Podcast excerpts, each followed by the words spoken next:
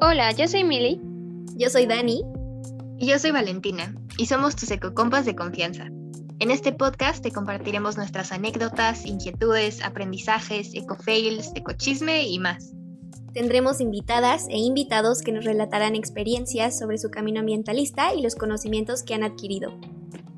Queremos que puedas identificarte con la realidad de llevar un estilo de vida consciente con el medio ambiente, pero con todas sus tonalidades, claras y oscuras.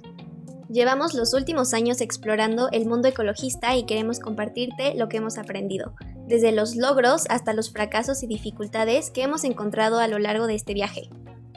Todavía hay mucho que aprender. Por ello decidimos preparar este podcast para ti y tu ambientalista interior.